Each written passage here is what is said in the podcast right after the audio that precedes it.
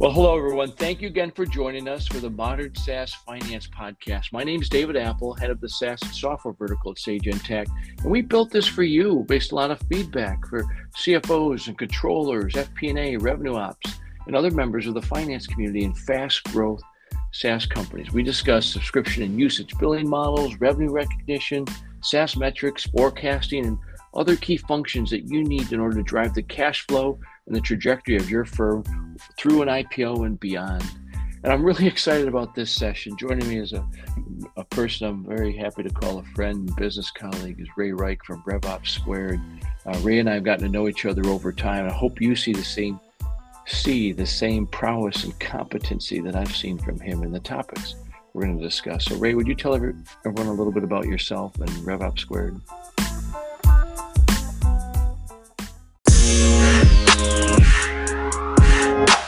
David, thank you. And you're much too generous with your introduction. Um, I think the basis for our uh, partnership and relationship is I've spent 30 years in the subscription software business as an operating executive, including leading sales, marketing services, and then president and COO uh, multiple times of subscription software businesses, all the way from pre revenue to over um, $500 million. And RevOps Squared is really the culmination of all of my operating kind of experiences. And we're building the world's largest SaaS metrics benchmarking index. And we're doing this to allow CEOs, CFOs, operating executives, and investors to see how their SaaS performance metrics measure up to similar like company cohorts. And the goal is to use these benchmarks to make better metrics informed and benchmark validated, validated decisions to accelerate both efficient revenue growth and to, of course, increase your company value. Mm. I think a, a, unique aspect to the RevOps Squared benchmarking index is the breadth and depth. As an example, in 2021, through our partner research syndicate, we had over 7,500 unique SaaS companies provide us insights to some level of their metrics and performance benchmarks. Yeah, just data is the new oil, and you guys are doing an excellent job pulling it together and refining it and packaging it. And that's what we want all of you to walk away with because Ray and I and teams did a, an amazing survey specifically to SaaS finance efficiency on how well you're running your organization to drive forward the reporting and insights for the company. Ray, would you share with everyone a little bit what was the survey? Yeah, the goal was really to benchmark the financial operations process, specifically for how they were calculating their recurring revenue metrics, how they were mm-hmm. presenting those metrics, and also how they were actually creating and developing their financial reporting and sharing that with their investors and board, whether that was income statements, um, cash forecasting, etc. And we used this research framework, David, that included the following. So we wanted to know kind of what financial reports were being developed by B2B SaaS companies and look at this by stage of growth and size of company. How long did it take to close the books? Once again, segmented by company size. We also wanted to dig into those SaaS metrics and how they were calculating them. How much time did it take to calculate the metrics? Where did they have to pull the data from? What was the source systems? What were the tools they were using to calculate the metrics? And then how are they using those metrics for decision making and the timing of those um, metrics availability to make those decisions? So that's kind of a pretty comprehensive framework for the research, David. And everybody, there's a place you can get all these insights and the conclusions and the survey and participate to see where you stand in your own benchmarking by going to the survey for yourself. Ray, what's that web address for everybody? Yeah, it's very simple. It's sageintacct dot SaaSKPIbenchmarks.com. Once again, sageintacct.saaskpibenchmarks.com. And right there, you'll be able to easily enter in your performance metrics around this financial operations process efficiency and see how you measure up to companies just like you. Yeah, and this was informed by your peers, where we asked many people, What do you want to know? What do you want to get better? What do you want to incent and reward? And it was these items and we had hundreds and hundreds of people respond and it's so fascinating ray what did we learn from the survey answers um, well i'm going to segment this into kind of two broad categories david mm-hmm. i think mm-hmm. the first was kind of with our area of expertise, it's really about those SaaS performance metrics that we all hear about, things like net dollar, net revenue retention, CAC payback period. So the first thing that we now have empirical data to support is something we thought about. The, those SaaS metrics, the calculation is primarily a manual process. Sound familiar, everybody? the question is, what do you mean by primarily? Well, number one, 75% of the participants said that Excel was their primary SaaS metrics tool. Yeah. And and to me, David, what was amazing, and I I don't know why I'm surprised, but I really was. Only 19% of the companies said they're using their financial management platform to mm. calculate their SaaS metrics. Mm. So the next thing we kind of looked at was, well, what's the biggest challenges? So the other thing we learned, David, was that beyond having a manual process, the fragmented nature of the data sources to create these metrics was a the number one challenge. And mm-hmm, then mm-hmm. we found that the CRM, you know, the Salesforce and HubSpots of the world, that was the number one source of a lot of the SaaS metrics they had trouble getting to. Um, do you want me to keep going with some of the other? Well, let's let's just do a quick. I mean, back to for you listening, right? It, I'm sure because I have this conversation multiple times a day, every day how much is manual and that the driving issue is because it's spread across multiple places then you have to organize it you have to reconcile it you have people arguing whose data is more accurate and just creates a mess but the, keep going Ray. there, there's you have more goodness to share yeah the third thing was these kind of recurring revenue metrics or the saas performance metrics as we call them they're calculated fairly inconsistently and what i mean mm-hmm. by that is mm-hmm both who's responsible for calculating some of these metrics. Sometimes you'll see finance having some responsibility, but then you'll see sales ops or sales leadership have some responsibility. And what that leads to is a lot of inconsistent and then to your point, debated metrics. Well, the CAC payback period is wrong because. So not having a kind of a system of record and a system of truth is creating a lot of challenges out there. Well, and and and so a lot of this is what Ray and I are talking about today is I get oft asked often for someone to talk to a peer or a reference or something, and and as much as people looking for success, they're they're often asking, what should I not do? What mistakes should I avoid? And so this is this great insights on these things to be aware of that are happening and, and beginning with the end in mind, what is it that you want to solve as you evolve the company, right? Please keep going because there's more. Yeah. So a couple other things, and you just talked about evolve. So yeah, you know, we segment all of this by the size of the committed annual recurring revenue. So we looked at companies less than five million or five to 10 and 10 to 20, 20 to 50, 50 to 100, et cetera. And when we looked at the time that was required to both um, create the financial metrics and even the um, financial reports like income statement, it was highly correlated to size.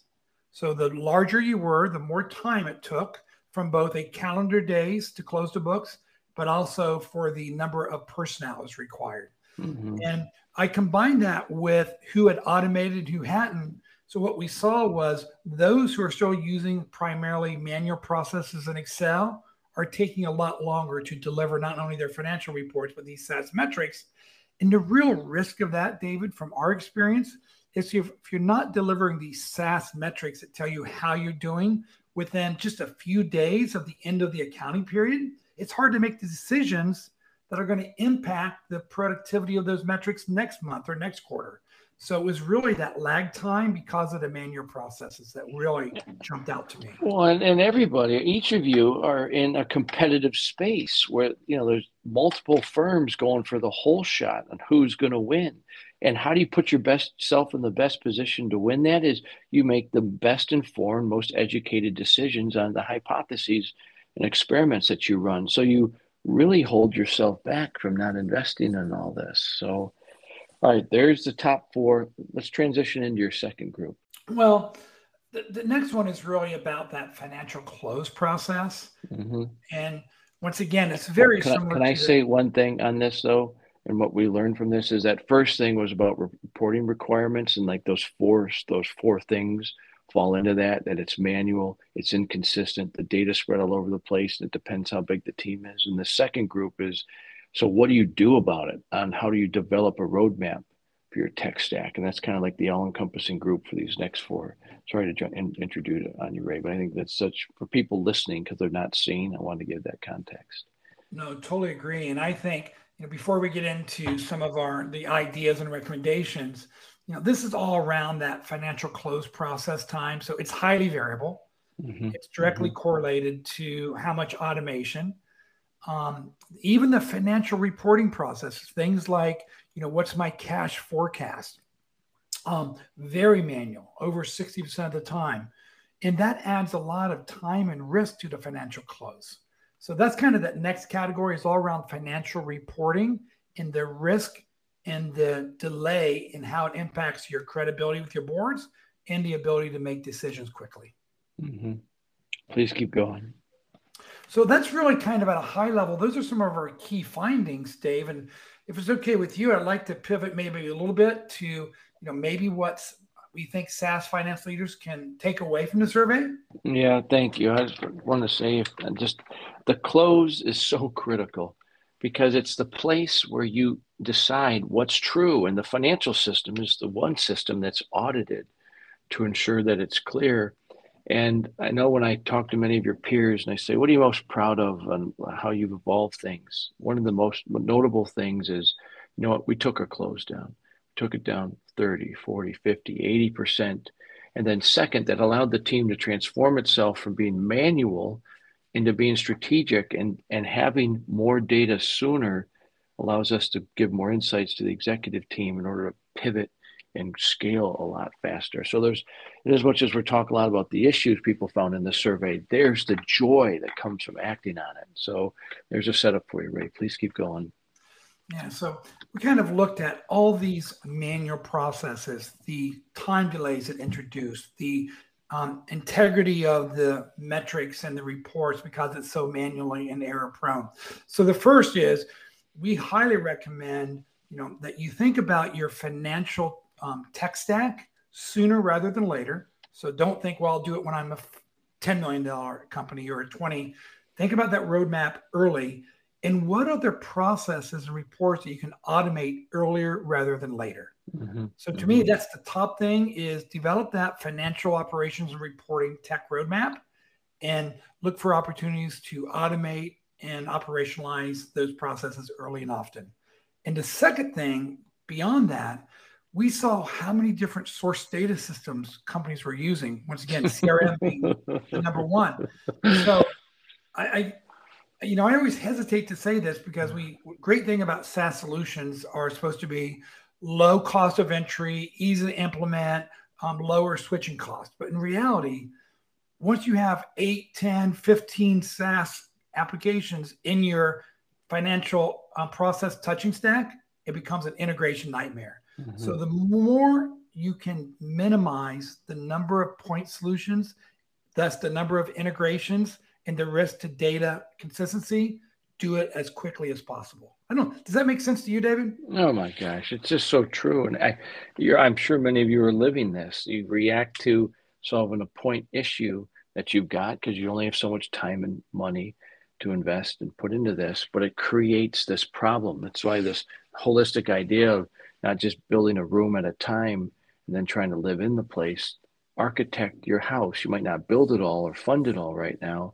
but put the foundation to think about how everything comes together because there's known processes you have to do. You do have to do billing and then the revenue against that and then post. You do have to track the commissions and the expenses of generating that business. There are board metrics unique to your business model and you know market and story that you're trying to tell to and incorporate those in at the beginning. But you know please keep going ray. We just both get so excited about this. Yeah the other thing we found such an inconsistency of what SaaS performance metrics were being calculated to really understand how's your business performing, both against your own internal historical trends, but against external benchmarks.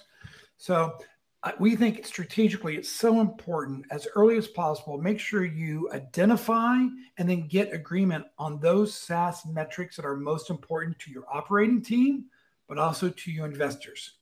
I mean, simple things like your efficiency of acquiring a new customer. We can measure that through both the CAC payback period and CAC ratio, and maybe we'll go into some of these a little bit later. But we found almost 45% of companies weren't measuring their customer acquisition cost mm-hmm. efficiency. And whether it's an existing investor or if you're going to be raising money in six, 12 months, these are going to be critical metrics and performance indicators that investors are going to use to value your company. If you're not collecting them, you're going to look a little exposed when you're out there talking to investors. The theme across, for those of you who've listened to the other sessions, has been what's the story of your business on the market you're helping and then the value you're bringing to them and then building a repeatable sustainable business model around that? And the and metrics tell the story of your success there. And right there's a lot of variability here but what are the most important saas metrics? Some people might know them some people might we might be sharpening the saw for them. Yeah. So i'm going to start with those five saas metrics or recurring revenue metrics that have the largest impact on enterprise value to revenue multiples. And David, we won't get into you know how we measure that. It's something called the R squared factor, but it, it these five were the most critical. So number one, revenue growth. No surprise here. And we're talking about both GAAP revenue go- growth and committed ARR growth. The next one is so important that everybody should be number one understanding, capturing, and say how to improve it is net dollar retention, also known as net revenue retention. And this looks at a cohort of customers that were here and signed a contract a year ago.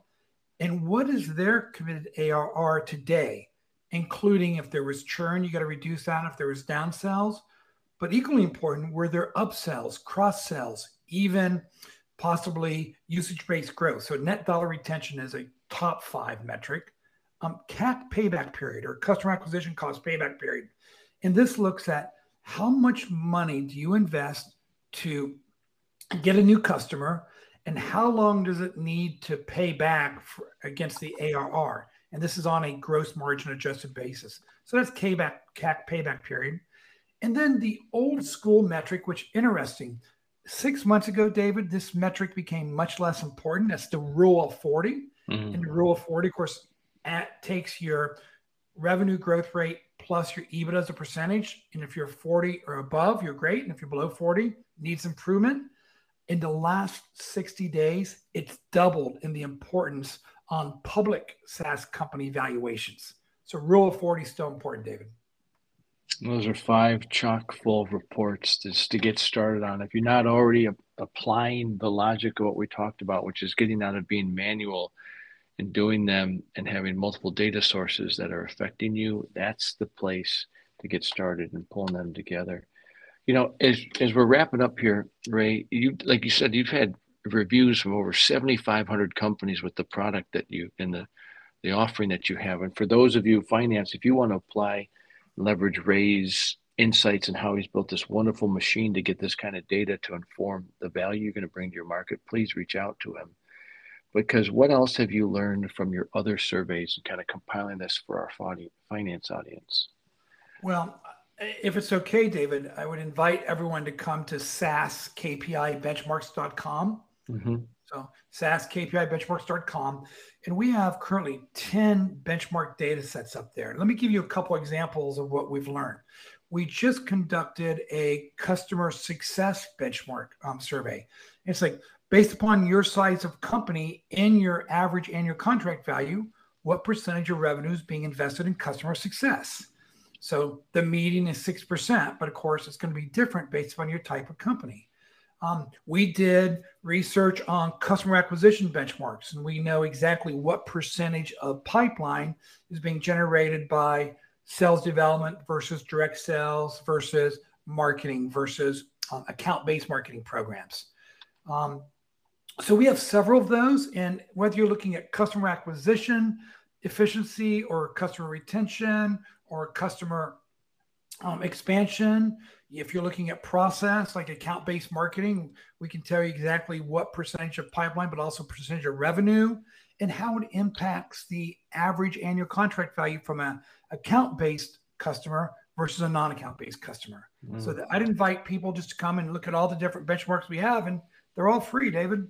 Yeah, just amazing insight for everybody. I hope you walked away with some great insights. Is a little bit what drove the creation of this, then what were the big insights that your peers had so you can anticipate and stay a step ahead of that reporting requirement should drive your process and technology stack? Because today most people do it inconsistently across fragmented data sets and manual process on creating it. And to be thoughtful on what you create in your tech stack by starting for what's unique about your story and the value you're bringing to your customers and so for your investors. And so what are those metrics and what are the processes to pull together? Thinking about how to have it as tight a data set instead of fragmented all over as possible. Ray, I always enjoy our content and, and thoughts together. Any final thoughts as we're wrapping up?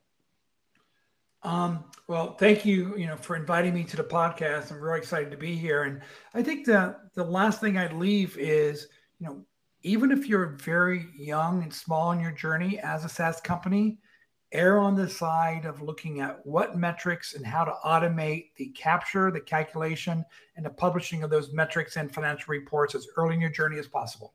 Mm, great advice. So thank you, Ray. And thank you for all of you for joining us today. Please join the Modern SaaS Finance community because we created a Slack community for you to interact with your peers and riff on ideas such as this. It's at bit.ly slash modern SaaS finance. So bit, bit.ly ly slash modern SaaS finance, all one word, where you and your peers talk about all things about fundraising, business models, investor metrics, and how to build a great team. Feel free to subscribe to our podcast like this to stay up to date with excellent content and insights from thought leaders like Ray. We're available on all the major streaming platforms. Ray, thank you very much. And, and for our listener, thank you for very much for spending the day with us, the time with us, and have a great day. We'll be right.